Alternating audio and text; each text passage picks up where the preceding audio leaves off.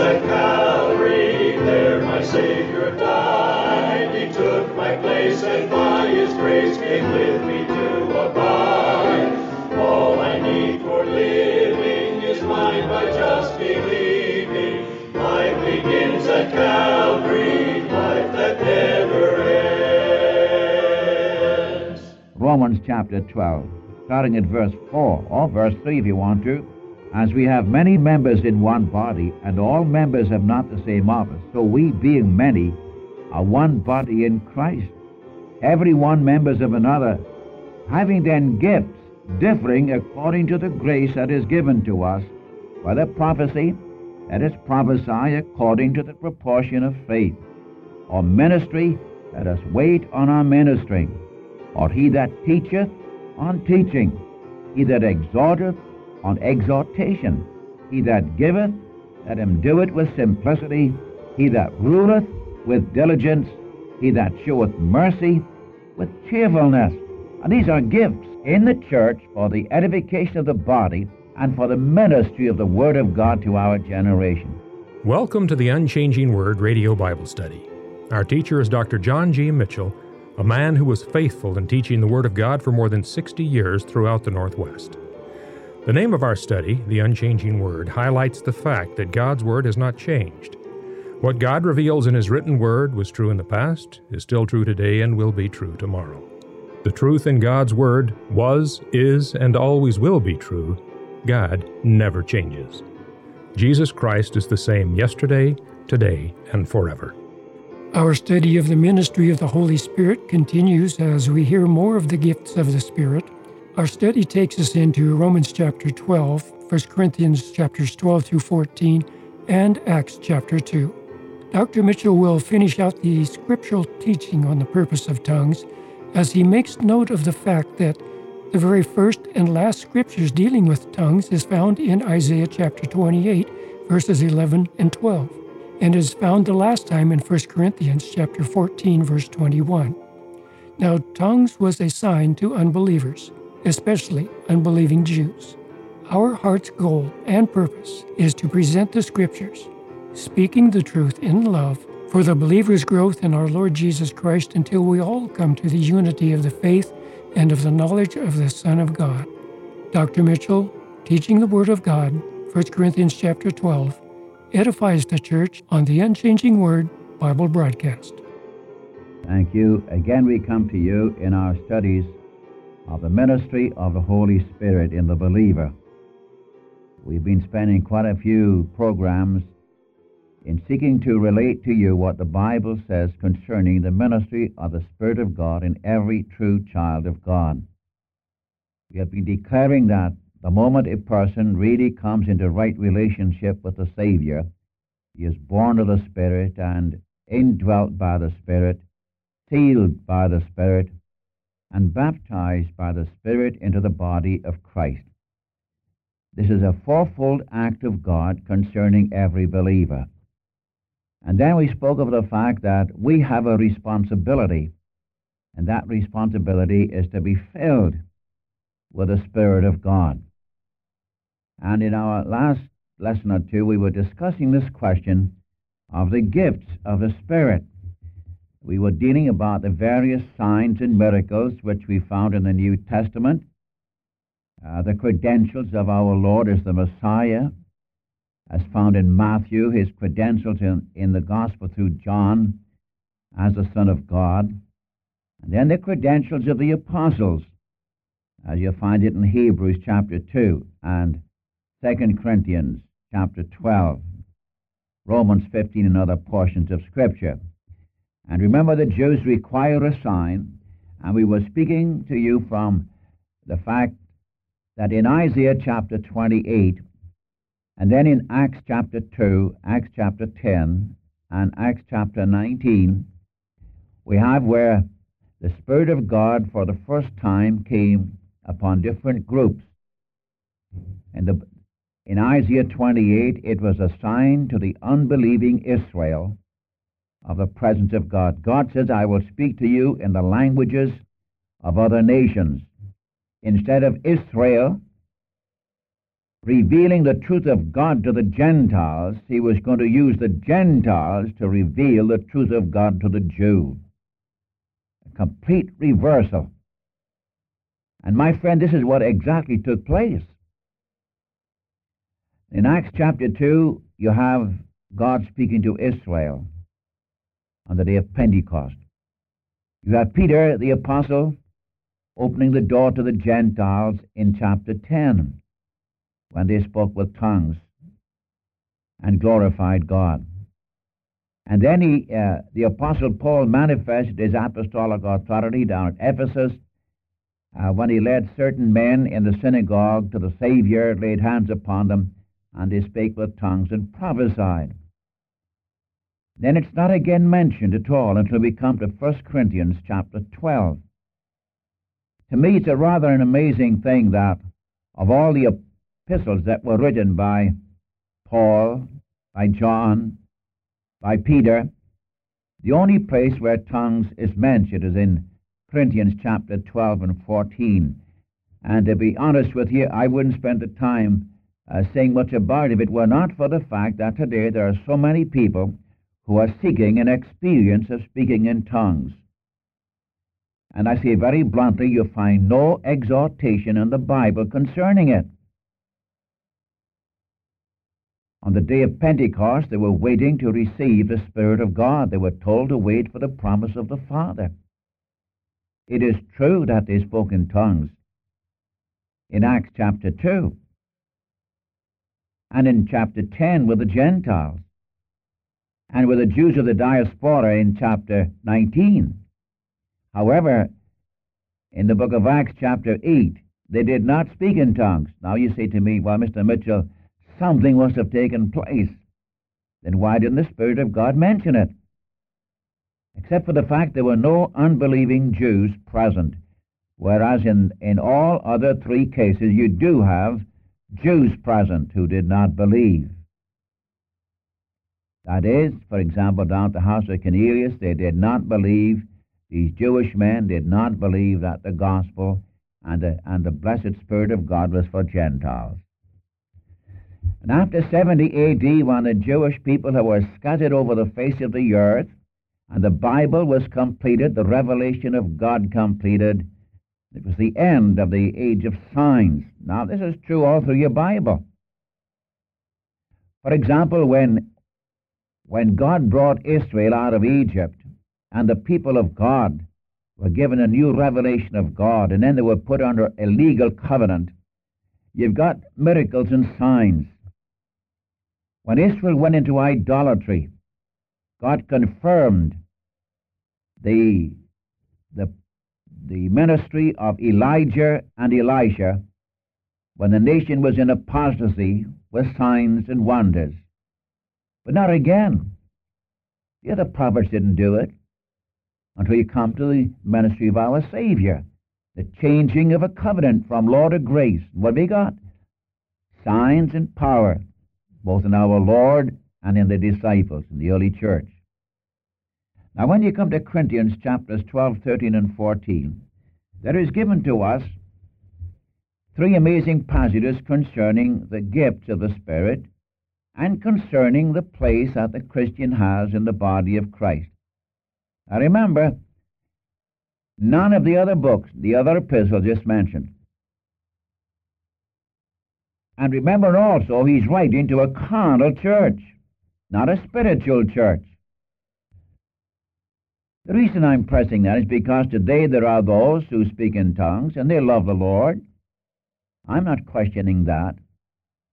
But they seem, when they have spoken in tongues, they have reached the, the height of spirituality. And again, I say to you, my Christian friends, that the gifts of the Spirit are no sign of spirituality. The fruit of the Spirit, I would say, is more likely to be the evidence of a spirit filled life, as you find it in Galatians chapter 5, 22 and 23.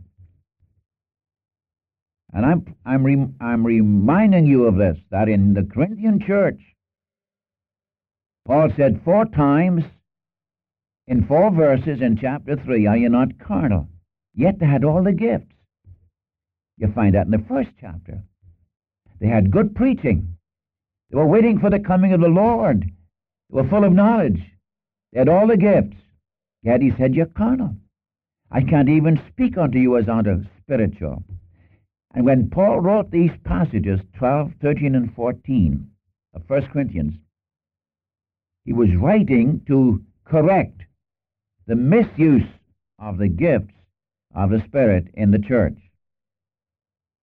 Can I repeat that? He was writing not to instruct them primarily on the use of the gifts, but rather he was writing to correct the misuse, especially of the gift of tongues.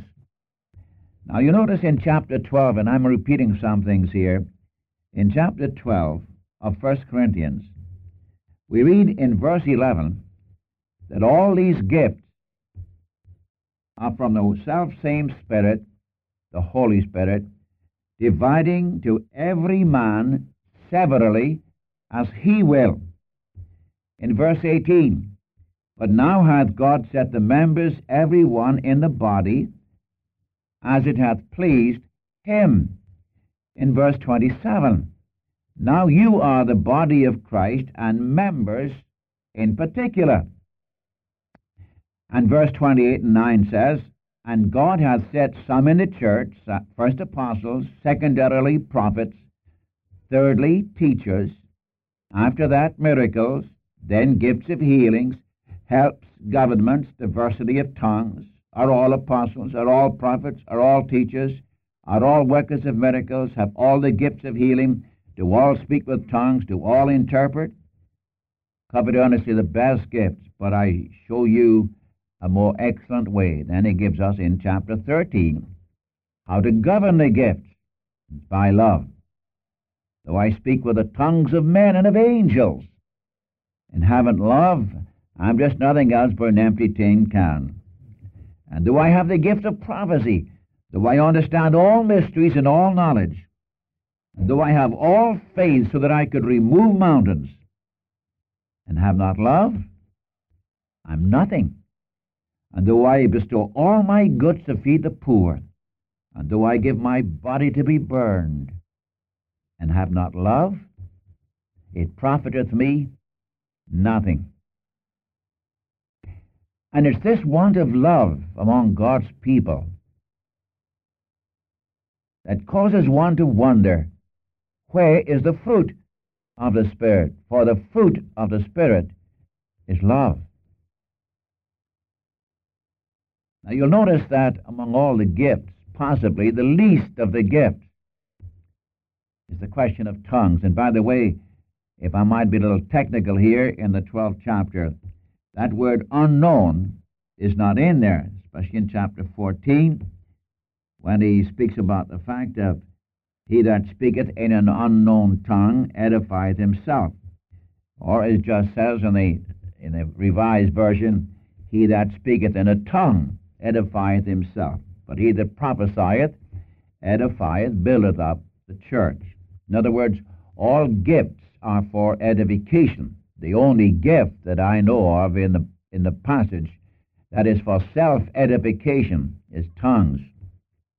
And remember, tongues, says Paul in chapter 14, was a sign to the unbelieving Jew of the presence of God, and yet a sign of madness to the unbelieving Gentile. If you're going to seek gifts, why don't you seek the good ones? Listen to it.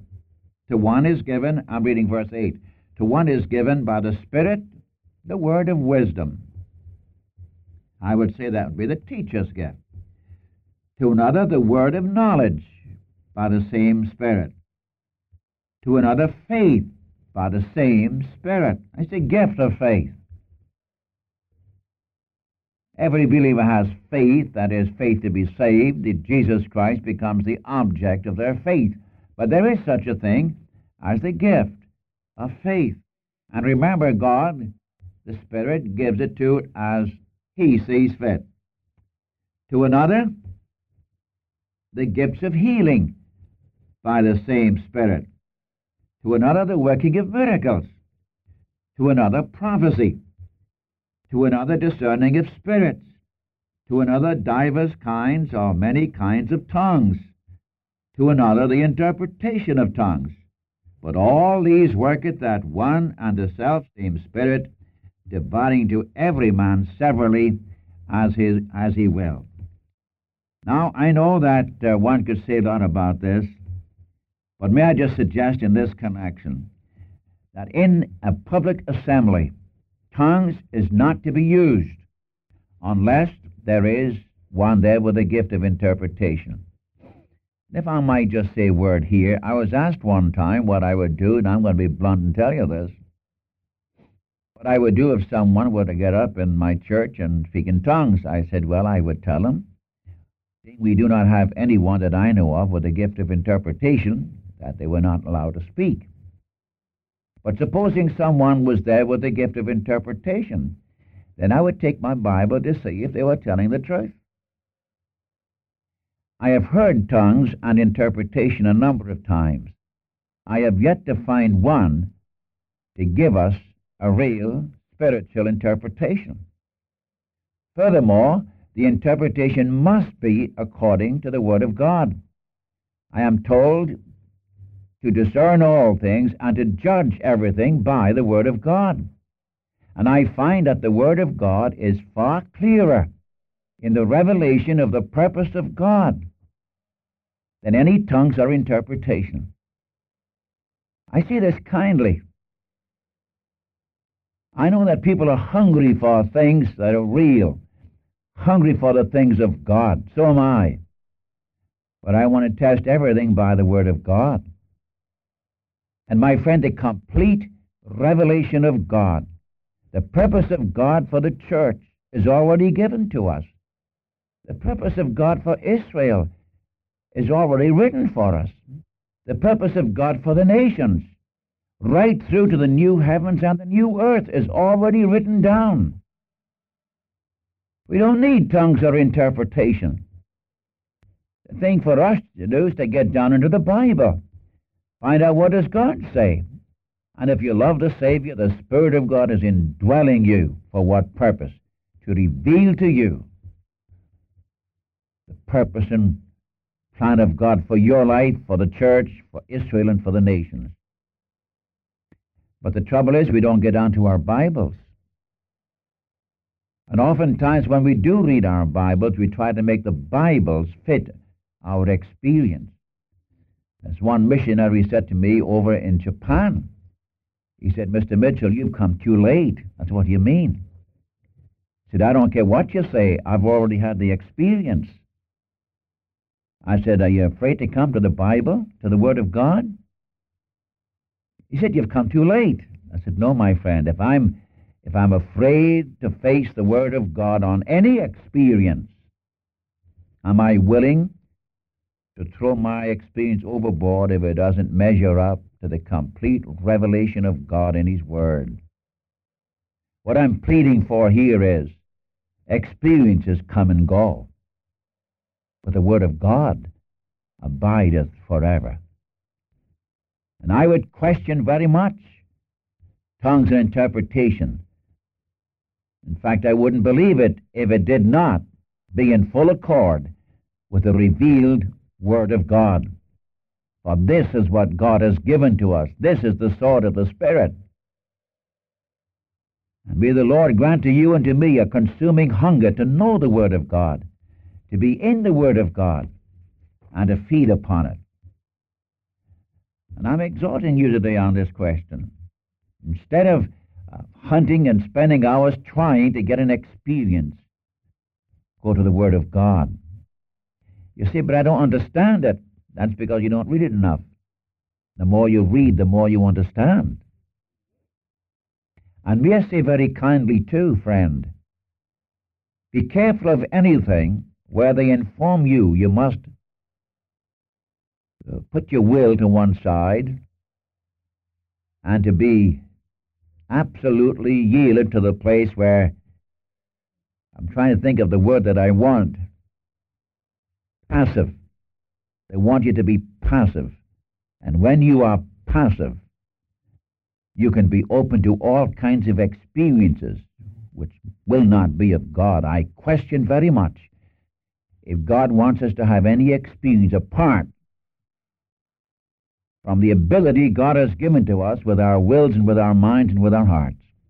Just like with the gospel. When the gospel came to you, your mind was involved. With your mind, you saw the truth. Your will was involved. You had to do something about the one of whom the truth spoke. And then your emotions became involved. You began to experience the truth as it was in Christ. But you have all three your mind, your will, and your emotions. And if I leave myself out to be passive, seeking something, you can be sure of one thing I'll get something. It'll not be spiritual. This is why I strongly urge you to stay in the Word of God. Have an open heart before God with your wills, with your love, with your mind, with all that you are. Let the Lord move into your life, and you'll have all the experiences you can take care of. But make sure it's in accord with the Word of God. May I again remind you that the Scriptures are complete and give to us the revealed will of God, so we ought to study it. And again, may I say, the evidence of a spirit filled life are not the gifts. The evidence of a spirit filled life is the fruit of the Spirit, as found in Galatians 5 22 and 23. In fact, if I were to follow that through, I would suggest you go to the book of Romans, chapter 12. And if you want to find what the gifts are that the Apostle Paul spoke to the church after he had written to Corinth, rather a strange thing when he writes to the churches after Corinth, he doesn't mention some of these gifts, some of these, what I would call sign gifts. May I read this? As we have many members in one body, and all members have not the same office, so we, being many, are one body in Christ, every one members of another, having then gifts differing according to the grace that is given to us, whether prophecy, let us prophesy according to the proportion of faith, or ministry, let us wait on our ministering, or he that teacheth on teaching, he that exhorteth on exhortation, he that giveth, let him do it with simplicity, he that ruleth with diligence, he that showeth mercy with cheerfulness. And these are gifts in the church for the edification of the body and for the ministry of the Word of God to our generation. Uh, I would urge you to read Romans chapter 12, starting at verse 4 or verse 3 if you want to, and read right on down through verse 8. And then following 8, right on down through to verse, verse 18, and you find how we as believers ought to live. And I suggest you measure up your life. If you claim to be spiritual, my friend, you'll experience some of those things. And may the Lord make these things precious to your own heart, for his name's sake. The fig tree will always give warning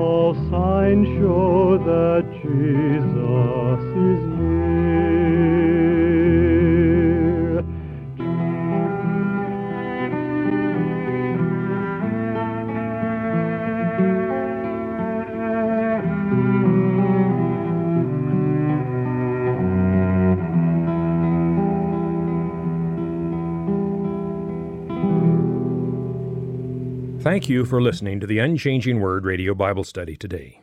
Write to us with your comments and your prayer requests to the Unchanging Word, P.O. Box 398, Dallas, Oregon 97338.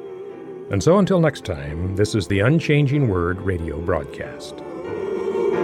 Life begins at.